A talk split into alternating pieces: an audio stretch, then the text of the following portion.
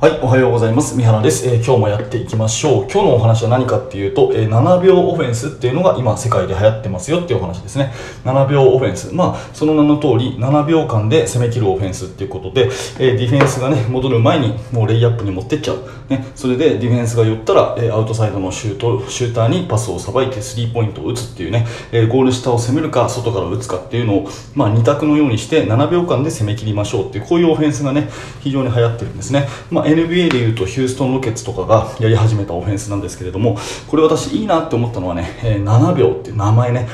がいいんじゃないかなっていうふうに思うんですね。例えばこれを、高速オフェンスとかね、超スピードオフェンスとかっていう風な名前にすると、なんかちょっとね、漠然として分かりにくい、まあそんなところをですね、7秒っていう風に具体的に数字にするとね、なんか基準がはっきりするっていうか、分かりやすくていいんじゃないかなっていう風に思っています。で、どうして7秒かっていうと、まあ今、現状ね、これを話している今っていうのはバスケットのルールって24秒でシュートしなきゃいけないっていう、そういうオフェンスのルールがあるんですが、まあ実質ね、14秒が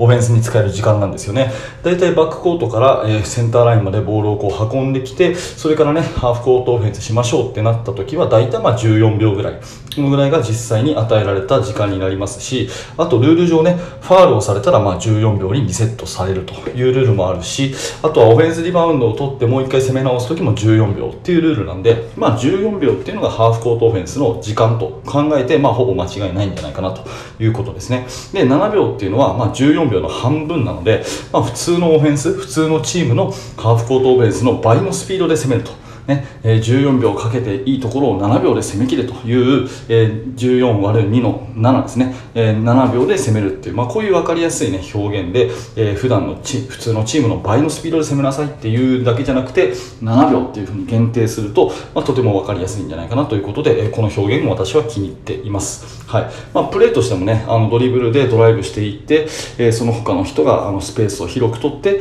ディフェンスが収縮したらアウトサイドのスリーポイントっていう、非常にまあ簡単なプレーなんで、中学生とか高校生とかね、まあ、そういう育成年代にもいいオフェンスかなっていうふうに思って、私は最近注目しています。はい、数字でね、ものを言うっていうのは選手結構分かりやすいんですよね。シュートもっと入れろっていうとなかなか漠然としてますが、例えばね、2点シュートだったら、2本に1本入れようよとかね、3点シュートだったら3本に1本入れようとかね、そういうふうに具体的に数字で、区切ってあげる、表現してあげるっていうふうにすると、まあ、結構ね、選手は納得しやすいので、まあ、数字を使ってこう説明するっていうのはコーチがやるべき、まあ、一つのね、手法でもありますし、まあ、その一つのいい例として7秒オフェンスっていう名前が私はとっても気に入っているというお話です。はい、今日も最後までありがとうございました。このチャンネルバスケの大学では、まあ、こんな感じでね、バスケットボールの楽しさ、またはバスケットボールの悩み解決になるようなお話をしています。もしよかったらまた聞いてください。はい、最後までありがとうございました。三原学でした。それではまた。